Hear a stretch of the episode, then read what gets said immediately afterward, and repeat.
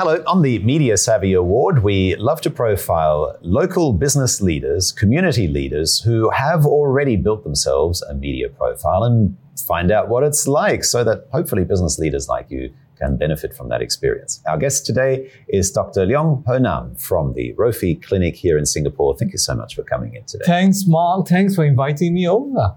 We're so thrilled that somebody like you has such a high media profile, and especially during the pandemic years when you and your infectious diseases expertise came so much to the fore. Firstly, what is it like actually having the media spotlight on you? It's a bit funny is what Shakespeare would say. Some are born great, some achieve greatness, and some have greatness thrust upon them. And certainly I had this media opportunity was thrown upon me.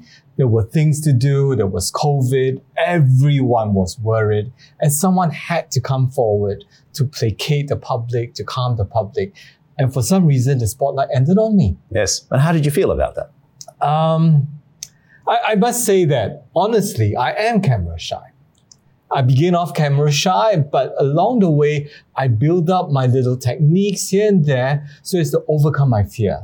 At the end of the day, for a doctor, it's about getting the job done. I need to push the messages through. I need to gain the confidence of my listeners, and in this case, the public. And if I don't do it, I will lose my patients, or in this case, I could possibly lose the country. Right. So you saw, you saw it as a national uh, responsibility in a sense. Certainly. It Somebody had to step up. Someone had to do it. National pride, national duty, someone just had to do it. So as you're saying, I'm actually quite camera shy. I can palpably hear our audience say, "No, come on, you're so you're so present, right? And you've got the energy." So what are some of the techniques or maybe some of the ways that you overcame that shyness? Well, one simple way is I don't look at Mark directly at the eye. I get very worried when I look directly at Mark. I mean, Mark is so intense, he's such a credible presenter. But instead, I imagine there's someone behind him. I look through his eyes. So I'm ah. never focused at Mark. I'm looking at someone behind him. So it takes the stress off. I'm not looking at a charming young man. Yes, he is charming. but he's not young. Yeah, well, okay. And, and you're looking and you're looking past me I'm anyway. looking past me. And you can't tell if I'm talking to you, neither can the audience, but it takes the stress away. I'm not looking at a famous personality like Mark. I'm just talking to a statue. Well, you're, you're incredibly kind because you're the famous personality. Meantime, you've amassed such a following. You've, you've, uh, you've got such a household name. Uh, recently, in fact, we, we were in an event together launching a, uh, a vaccine. And um, as we walked into the, the Tower Ballroom at the Shangri La Hotel, you had all these groupies, you know, all your fans kind of uh, came around. So, how much has that actually helped you in your business? Very, very much. Number one, I'm in private practice. A lot of the cases come through referrals. So I need my doctors to refer the patients to me. Number two is about credibility. When you're up on the platform, out on the media, for some reason, your credibility is much higher than someone who doesn't have any media presence at all. So if I were to tell my patients, you need to take the following medications, immediately they say, this man speaks with authority. I will listen to him. And it's much easier to convince the patients. Mm-hmm. So for my side, it's easier for me to work. For my patients, they get the treatment much faster. Mm-hmm. And have you had to become like a TikTok, and Instagram expert at the same time?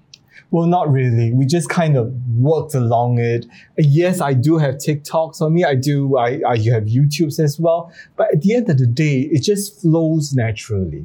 And Mark, I mean, honestly, we're just doing a conversation. Nothing is scripted. Yes, absolutely. Nothing is you can scripted. see, the tables are empty. So we're just having a nice conversation, and you just pretend that Mark is your best friend. And we start sharing about a certain topic, and it goes. And to be honest, you also need a good presenter to guide you along, to help you along. And Mark does a great job because there are certain things or certain topics which you want to touch on, and the presenter, or rather, the MC of the event will be able to guide you through, and then you accomplish what you want. Yes. Of course, lots of people still have that fear of possibly saying something wrong. And you in the medical field, and especially at a time like COVID, where there was a lot of misinformation, disinformation around, how did you overcome that concern that I really need to watch my P's and Q's lest I put a foot wrong?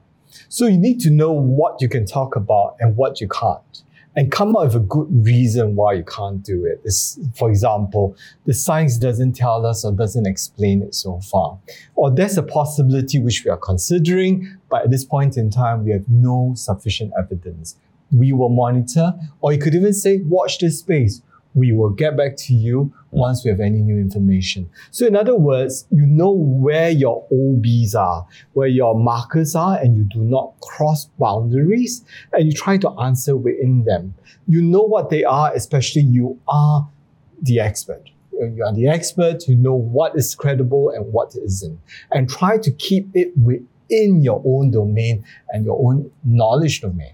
Yes, and indeed that is obviously what we train in. But still, the fear that many people have is what if I get asked a question that I don't know the answer to? And because I'm a doctor, in your case, right? I'm yeah. a doctor, I should know. How do you deal with that? The best thing is honesty. I think that's a very fair question. And admittedly, I've never really thought about it, but it's worthwhile considering. If you can work out the answer on the spot, you start answering because that three sentences have given you a 10 to 15 seconds advantage to formulate an answer. And number f- and the next thing is don't get too excited in throwing everything which you know. In fact, the way to lead the audience through is it's like the Hansel and Gretel story. Mm. You leave breadcrumbs along the way. That's it. You know your final destination is here. Leave little breadcrumbs along the way so that the audience will follow the breadcrumbs right to your gingerbread house. Yes. And at the end of it all, they understand the logic. That's very important. If you if you throw a fact to a person, it is a fact. But when you walk through the whole journey on how the fact came along, they will retain their knowledge much better and they feel accomplished because there's a sudden awareness, there is knowledge, and they say, Oh, I feel good about this. Yes. It's not being shoved down my throat, but I accepted it because I followed the gingerbread. Yes, and I've really learned something from Dr. Leong, and I'll make my next appointment booking with him. I guess that's the that's, that's the idea, uh, and you can also then tell whether the reporter is actually listening, because if they don't guide you along, right, they don't take those breadcrumbs, then yes. you kind of realize actually they're not getting it. They're not getting it, and that then helps you also to kind of maybe go back a step or two and, and reiterate the point, perhaps. Yes. And one of the tricks which I do use is um, I like to use a lot of analogies. I like to use a lot of metaphors because it's just easier to connect with the people. And I like to inject humor into the conversation. Uh, and humor must be done in such a way, must be such glaring, must be such glaring obvious humor that people would laugh and this to softened the full approach. Really glad you mentioned that because I do have a lot of clients in pharmaceutical, in healthcare, who say, Mark, this is a matter of life and death. We can't be having any fun. No, absolutely not. If you want something to stick, it must be fun. It must be exciting. In fact, one of the tricks which I learned from uh, Steve Jobs himself, I, I think he's arguably one of the best. He was about to launch the first iPad and says the press coming out and saying that this is going to be the price, it's going to be more than 1,300 US dollars, but we're going to do it otherwise. And you see an incredible picture where the whole price is shattered and comes off as 999. And you have the whole team or the audience, the Apple fanboys that's cheering off away. Yes. That is incredible. Or do you, do you remember the one where it took out MacBook Pro from an envelope? A person came along and delivered a document to you there is a lot of sensationalism. There is a lot of dramatization. And it's very entertaining. Entertaining, and it sticks very well. And he used the word which I really like entertaining. In complete honesty, who are you competing with for the eyeball time? If you think it's the guy next door or the next press briefing, my friend, that's wrong. Because the eyeball time that's going to steal you away could be a Tom Cruise movie. It could be a YouTube movie or funny TikTok, and for some unknown reason, cat videos.